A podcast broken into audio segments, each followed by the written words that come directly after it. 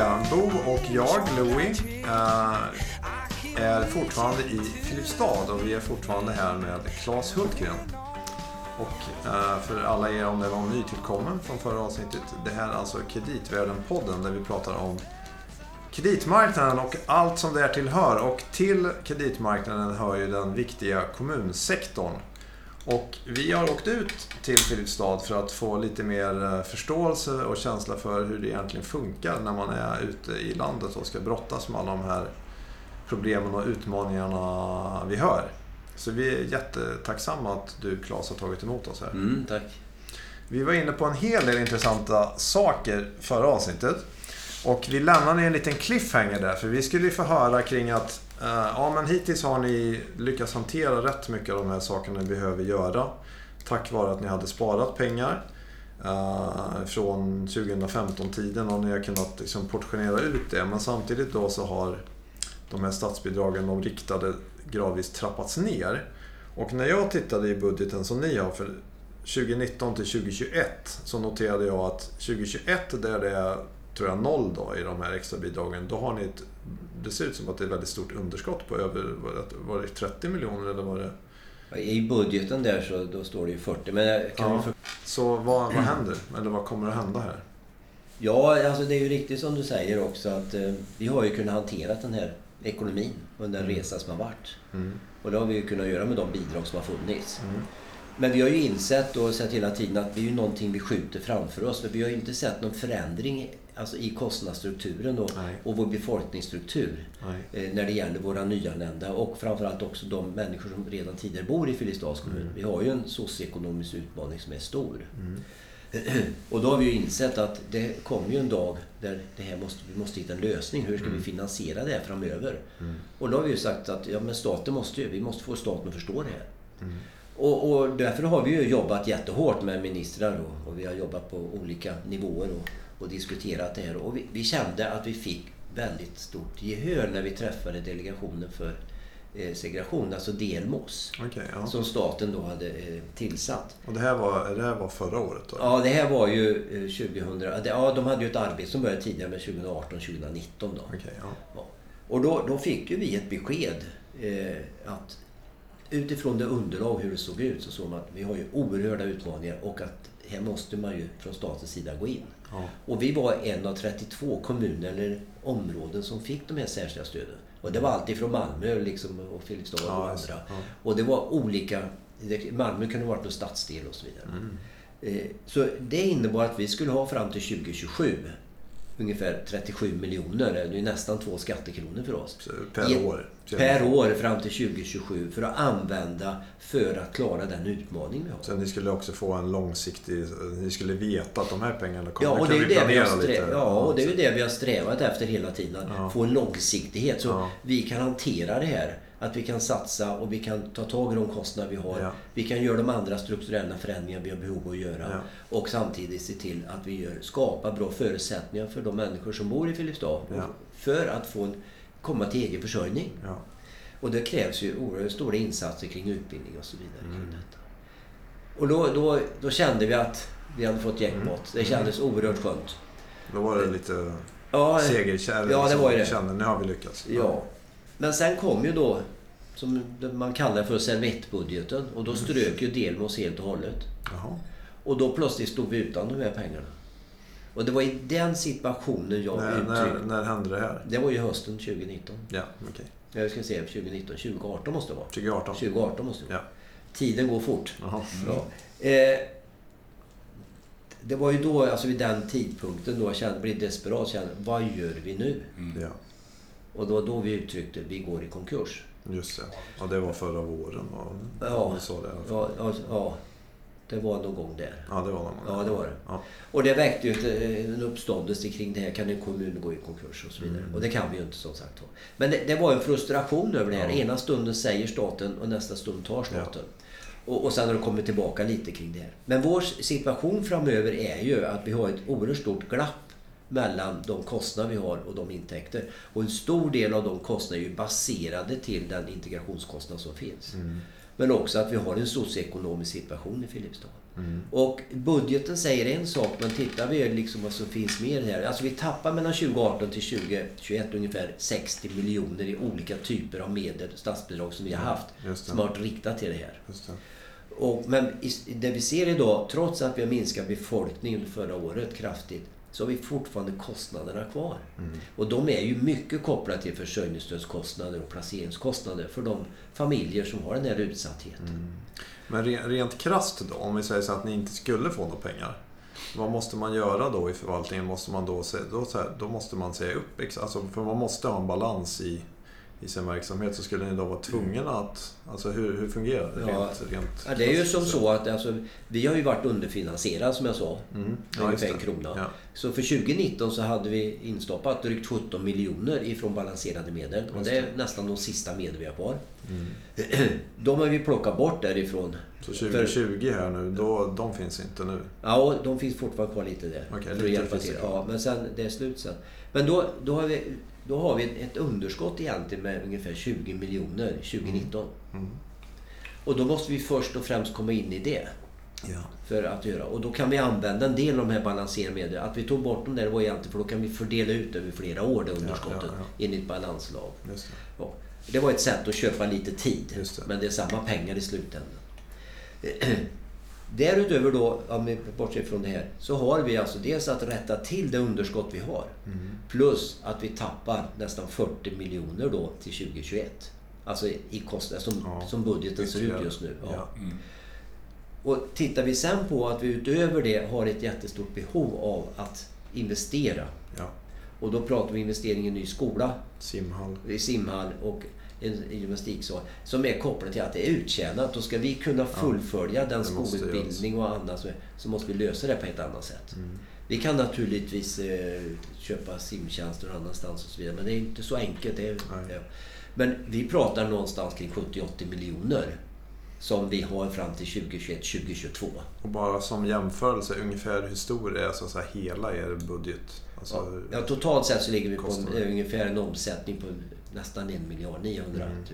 Och då, det här, alltså 70 miljoner, det är ju nästan en tiondel av Ja, det är en stor del. Det är väldigt och, mycket alltså. Ja, och, och då kan jag säga att vi har inga extravaganser direkt i vår Nej. kommun. Utan vi har, vi har vi har jobbat under många år egentligen för att få hålla ner våra kostnader. Mm. Men det, det, är ju det som känns extra betungande och särskilt besvärligt är ju att vi har gått ifrån vara en kommun som har haft relativt låga kostnader för försörjningsstöd och placeringskostnader och idag ligger i topp i Sverige. Ja.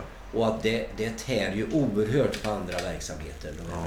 Och det är i det här sammanhanget som vi hela tiden hävdar och kommer att fortsätta att hävda att det som är kopplat till integrationen och det som har varit är ett statligt ansvar och måste så förbli.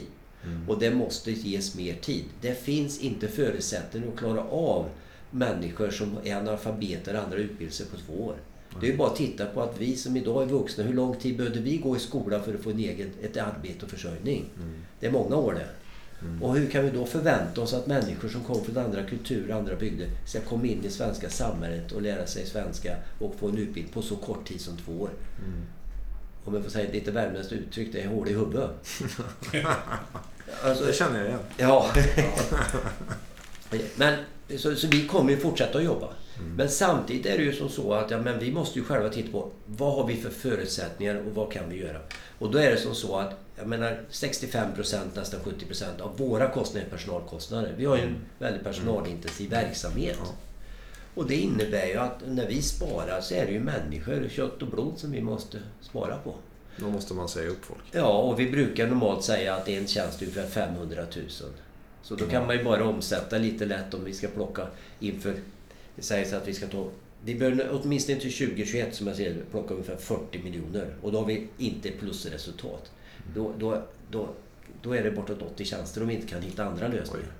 Det är ju inte så enkelt att översätta, men bara nej, för att nej, få en förståelse det för... Det är många, ja, det väldigt många tjänster. Ja, det innebär att vi, många människor blir utsatta. Men då kan man säga... Det, kan man inte säga då att hela så att säga, det grundläggande välfärdsuppdraget är hotat då? Ja, ja jag tycker absolut det. kontrakt alltså, eller man jag. Ja, ja, det är ju ett hårt ord att säga det. Va? Mm. Jag fick ju det från New York Times, den frågan.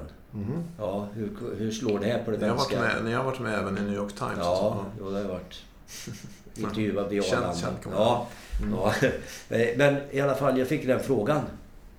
Och då svarade jag så här att ja, för Filipstads kommun så är det naturligtvis ett hot. Men inte för den svenska välfärden. För Mm. staten har ju resurserna och för staten kopplat Ja. till det som de kommuner och de som har den här utsattheten i Sverige så är ju det en begränsad summa egentligen. Jo, men då är min, min, min fundering är, eller min, när jag sitter och försöker utifrån tolka hur, eh, vad som händer i samhället så, så noterar jag bara att när man tittar på staten isolerat så ser vi ju att vi har en rekordlåg statsskuld i Sverige.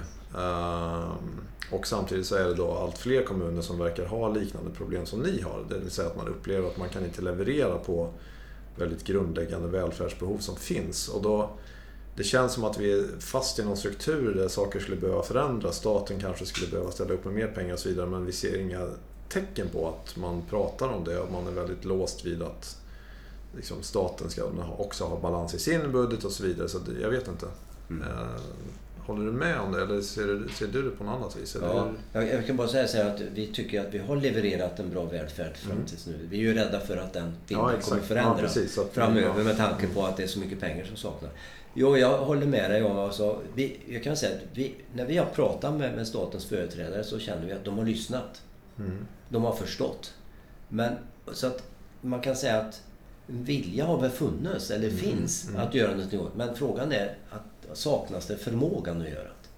Och lite tror jag kan man säga att den situation som har uppstått i Sverige, alltså den politiska situationen och så vidare, har väl Mm. gjort att svårigheten att ta tag i det här har blivit större. Och sen är det också att vi, den problem vi har som är kopplat till integrationen, Ja.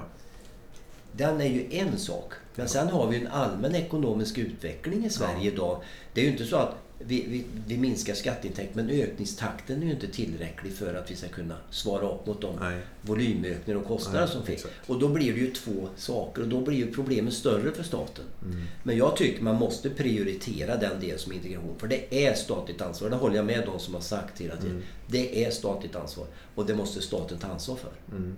Sen kan jag ha åsikter på varför har vi inte organiserat allting annorlunda och tagit tag i annorlunda och utnyttjat landsbygdens fördelar som finns för att lösa integrationen. Mm. Ungefär som vi gör med våra vanliga idag, skolungdomar och andra. Att, de utbildas ju där Mm. de bor och växer upp. Men de flyttar dit där arbete och annat finns. Och så skulle man Mm. kunna ha på samma system. Nu finns det, det. mer komplikationer i det. Men värre problem har vi väl löst i det här Mm. landet. Men ni skulle kunna ge utbildning och det stöd som behövs nu? Absolut. Sen, ja. Ja, men nu var det ju som så att vi den organisation vi hade ända från 90-talet, där vi hade väldigt god kunskap och erfaret folk, alltså, den är ju sönderslagen helt och hållet. Ja. Vi har inga resurser kvar alltså kopplat till det där. I och med att vi hade 140 tjänster inom skolan i huvudsak Mm. som jobbar med de här sakerna. Och många av dem är ju borta idag. Och vi kommer heller inte ha ekonomiska förutsättningar att ha kvar dem vi har kvar idag. Nej, eftersom intäkterna försvinner. Men, men en annan fråga, för att vi pratade i förra avsnittet en del om vad som hände när Migrationsverket och vad de gjorde och sådär. Nu har det ju varit senaste tiden det här med omorganisation av Arbetsförmedlingen. Och hur, det vore bara intressant att höra för att i det här integrationsprojektet här så är väl ändå det en central myndighet, Ja, vi, vi, antar jag. Ja, det är ju så att vi har ju faktiskt byggt ihop oss i Filipstad. Ja, okej, alltså, ja. de, har kontor i vår arbetsmarknadsintegrationsenhet. Okej, ja. Och sen eh, har ju vi... Vi, tycker vi har haft ett bra arbete med Arbetsförmedlingen. Det finns mer att önska. Och så. Det, regelverket borde öppnas upp så att de kunde göra mer lokala flexibla lösningar Okej, annat, ja, utifrån Okej. de behov som finns här i Filipstad. Mm. Och det har ju varit ett litet bekymmer kan man säga. Men det som är skrämmande det är ju hur saker och ting kan förändras så snabbt och, och göra då. Från att vi hade ett kontor med över 20 anställda här. Vi hade många anställda beroende på det behov som finns här. Mm. Eh, så idag finns det inget kontor. Att kontoret, finns det inte ingenting kvar? nej, kontoret finns kvar. Och de, de har hävdat och sagt att det kontoret ska bli kvar. Men det finns inte folk här utan de är placerade i Karlstad och kommer hit lite då och då. Vi har sedan april-maj inte haft några överläggningar med Arbetsförmedlingen som handlar om arbetslösa. Och så ser det ut i Sverige. Och vad säger man då? Att man, de arbetssökande ska sköta det digitalt? Eller? Ja, det, det, det är en framtidsvision de har. Mm. Men vi, vi har ju varit inbjudna av SKL tillsammans mm. med 15-16 kommuner. Det var Malmö i söder och så. Eh, eh, ska vi se, det var väl... Nu törs jag inte säga vilken nu, längst upp norr. Men det var små till stora kommuner.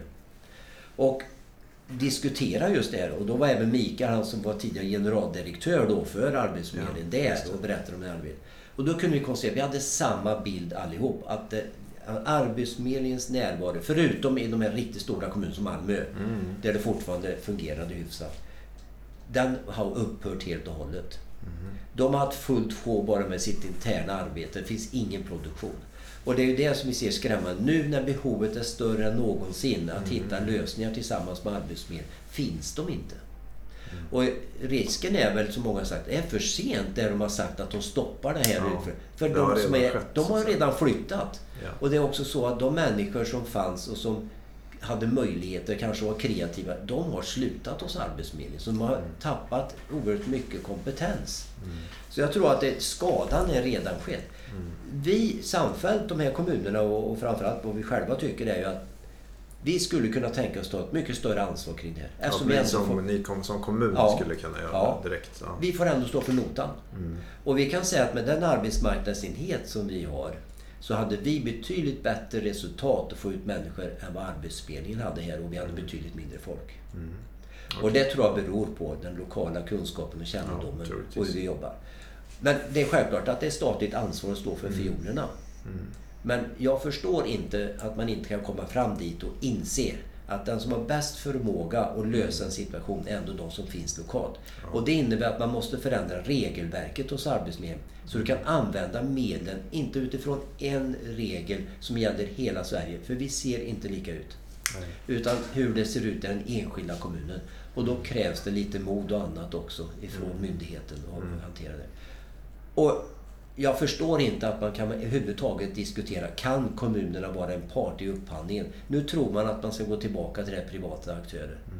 Och alla vet ju vad resultatet var förra gången. Det fungerade inte alls samordningen och det blev dyrt. Ja. Låt oss prova något nytt. Låt oss prova en kommunal verksamhet kring Arbetsförmedlingen med statligt finansiering naturligtvis. Mm. Mycket intressant inspel där.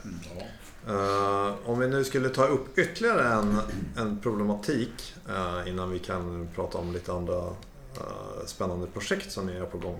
Lite positiva saker. Mm. Det har ju pratats en del i media om det här med social dumpning ja. mellan olika kommuner. Ja. Hur, hur upplever ni det?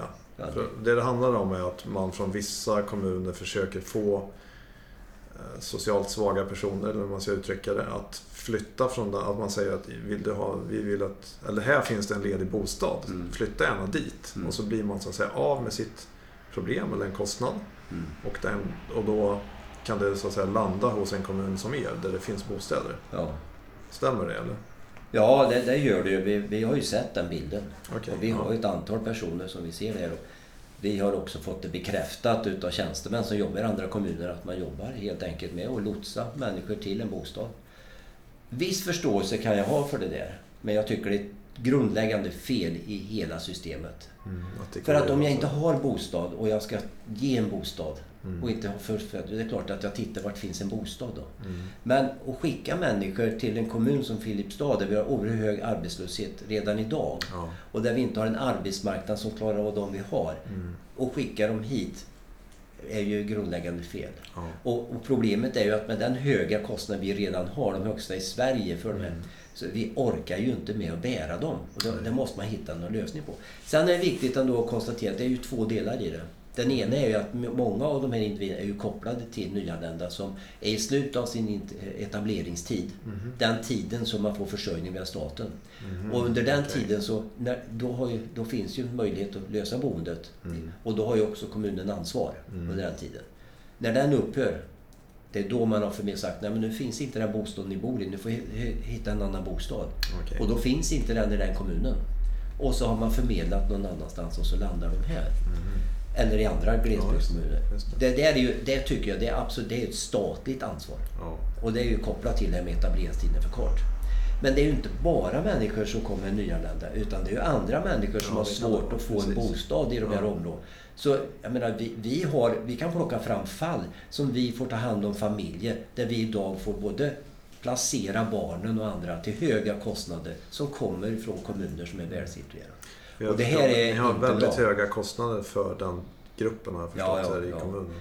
Försörjningsstöd vet jag ju är bland, bland de högsta, om inte hö- 2018 var högsta i Sverige. Mm. Och vi har ju inte fått ner dem än, även om vi har ett arbete som jobbar intensivt med det.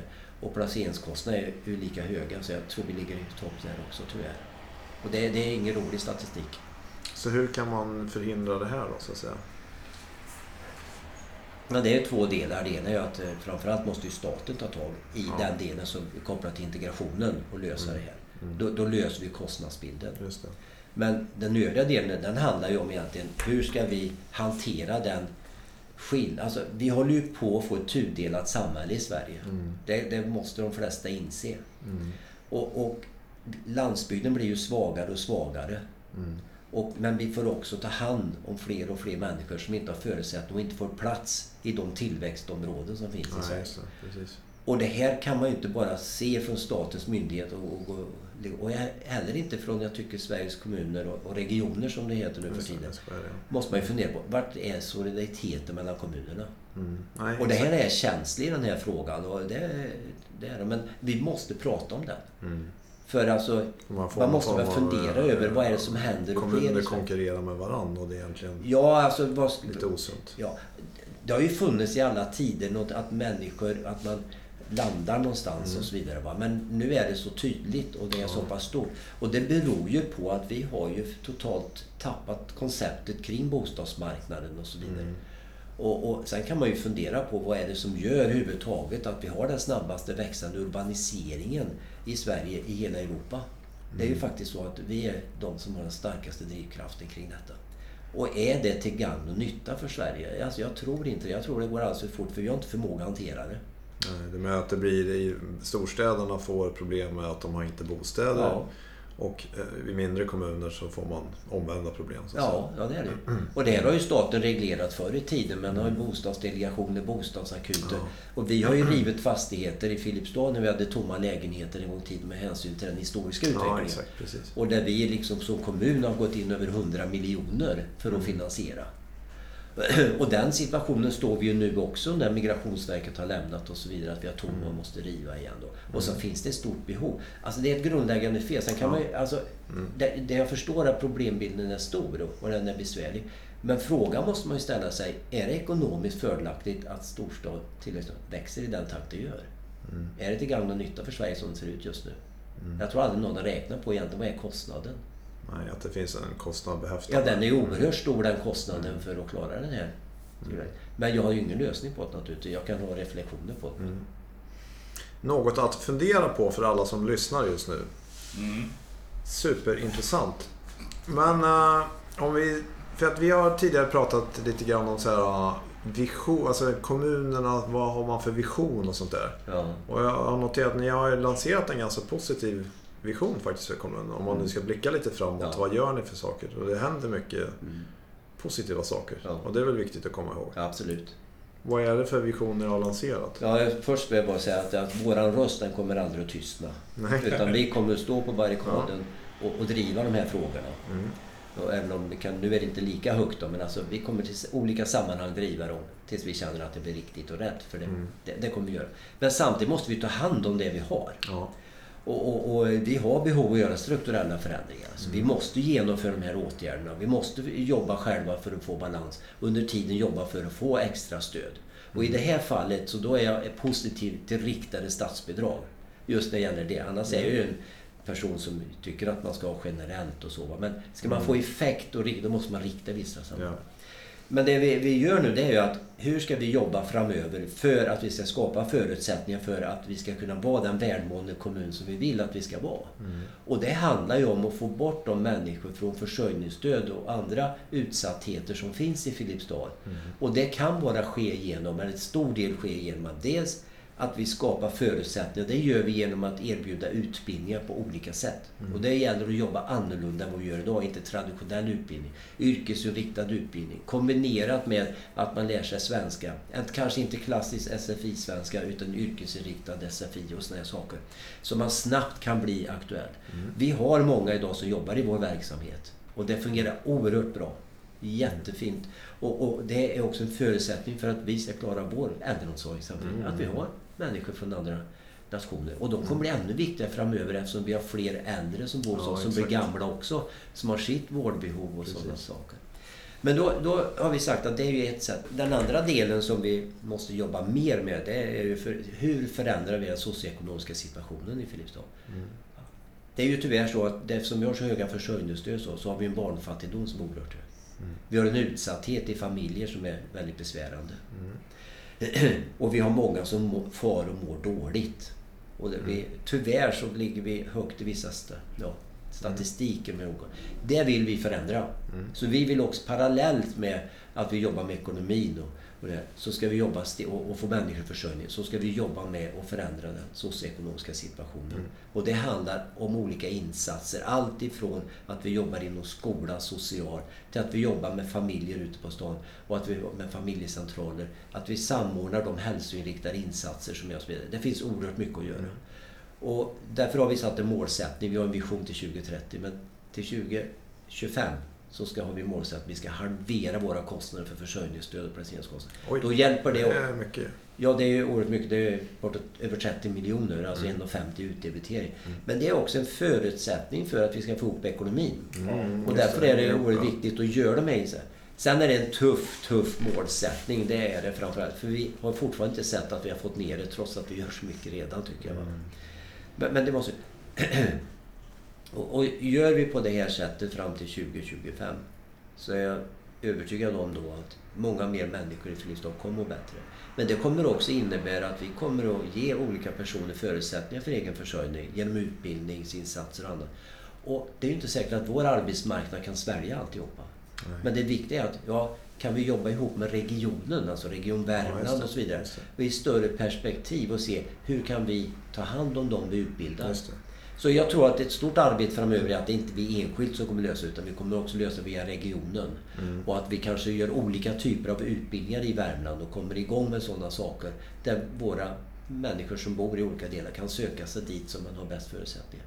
Mm. Och kanske få jobba någonstans i Värmland. Om inte man jobbar i Värmland så jobbar man någon annanstans. Just det. Så det krävs insatser. Men det här krävs ju också resurser för att göra ja. naturligtvis. Ja.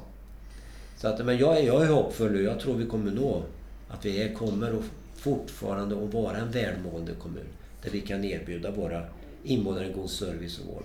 Så om du skulle blicka fram så här, hur, hur kommer det att se ut i Filipstad år 2030 tror du? Jag tror att 2030 eh, kommer det vara så att vi kommer att vara färre personer okay. i Filipstad än vad vi är idag. Ja. Men de personer som är här, de har en bättre utbildningsnivå.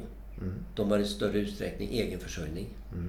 Och de har också lärt sig i större utsträckning än vad vi gör idag att det går väldigt bra att pendla till närliggande orter där det finns arbete och man kan bo kvar. Jag hoppas också då att vid den tiden så har det luckrats upp en del regelverk från statens sida. Allt från strandskyddsbestämmelser till hur man ser på olika naturreservat och annat. Och att vi kan ta vara på de tillgångar och annat som finns i våra trakter om vi ska kunna vara attraktiva. För turism till exempel? Ja, eller också för boende och annat. Okay, ja, menar, boende och turism. Ja. Vi måste kunna använda de fördelar som finns i glesbygden, landsbygden, om vi ska kunna vara attraktiva. Mm. Det går inte att tro att vi kan vara ett museum för resten av Sverige. Mm. Vi kan inte liksom, vi måste kunna leva i nuet med de tillgångar och annat som finns. Och även med de liksom historiska berättelser och byggnader och annat. Och att det kan vara en del av dagens moderna samhälle. Mm. Jag tror man måste lära sig av hur man gör en del i Europa. Där man faktiskt inte bara skyddar genom naturreservat och så är det en död hand över alltihopa. Mm. Utan det blir en del av upplevelsen så fler kan få tillgång till det. Då, då, då tror jag vi är där, en välmående kommun där många kan mm. få fina, sköna boenden. Man utbildar sig i Filipstad eller i närliggande kommuner i regionen och får ett arbete. Och att vi klarar av vid den tidpunkten också då de människor som har ett stort vård och omsorgsbehov bland våra äldre och annat genom att vi har tagit vara och fått tillgång till den fina befolkning som finns i Filipstad, där de nyanlända utgör en stor del. Vilka otroligt härliga, som jag kände, lite slutord här. För att, Mm. Ja, Vad säger du Bo? Det här blir ju lite positivt. Det alla utmaningar och ändå så lyckas du... Liksom, Ja. Jag har kvar den här optimismen då. kan ju tro är- en del politiker, vet du. Ja, ja. men väldigt uh, härligt. mycket vackert. Vi, eh, vi har ju tagit väldigt mycket av din tid redan Claes, så nu tänker vi att det kanske är dags här att faktiskt runda av. Mm. Men uh, nu, förra avsnittet, då lyssnade vi ju på en Gunde Johansson-låt. Han har ju skrivit fler grejer. Det finns ju den här Torpavisan. Jajamensan. Den har vi haft i någon gång väldigt länge sedan i podden, så jag tycker att vi kan ha den igen. Det kanske blir den här uh, Sven-Ingvars-versionen. Det är Det är lite ju inte fel med Sven-Ingvars heller. Eller hur? Det kan Jajamensan. aldrig vara fel. Nej, nej, nej. Du håller med va, Bo? Jag ska försöka hitta den och lägga mm, upp den eh, snyggt och prydligt. Det blir bra. Men en sista fråga till dig här Bo. Du hade visat sig igår när vi pratade om det här. Du hade ju inte varit i Filipstad. Nej, det stämmer. Känns det som att nu att du har lärt dig, du visste det här med Nils Ferlin. Nu vet du lite mer eller? Nu vet jag lite mer och har dessutom förstått eh, den eh, bild som Filipstads kommun har av 2030 som jag blev väldigt inspirerad. Ja, jag med faktiskt. Ja, stort tack Claes. välkommen att flytta tillbaka. Ja, det kanske blir så. Ja. Bra det. ja, tack så mycket. Hej. När det än har levt Hej då. som folk till exempel har brått För jag är torr, torr jag och jag har det så bra. Jag ligger på soffan, för så ska det vara. Och gräset det växer och rögen han gror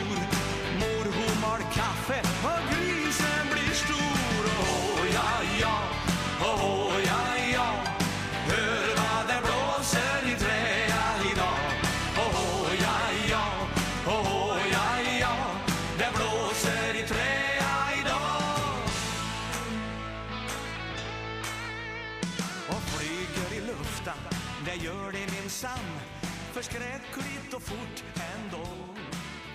Det är skillnad det, när som en hand ska fram.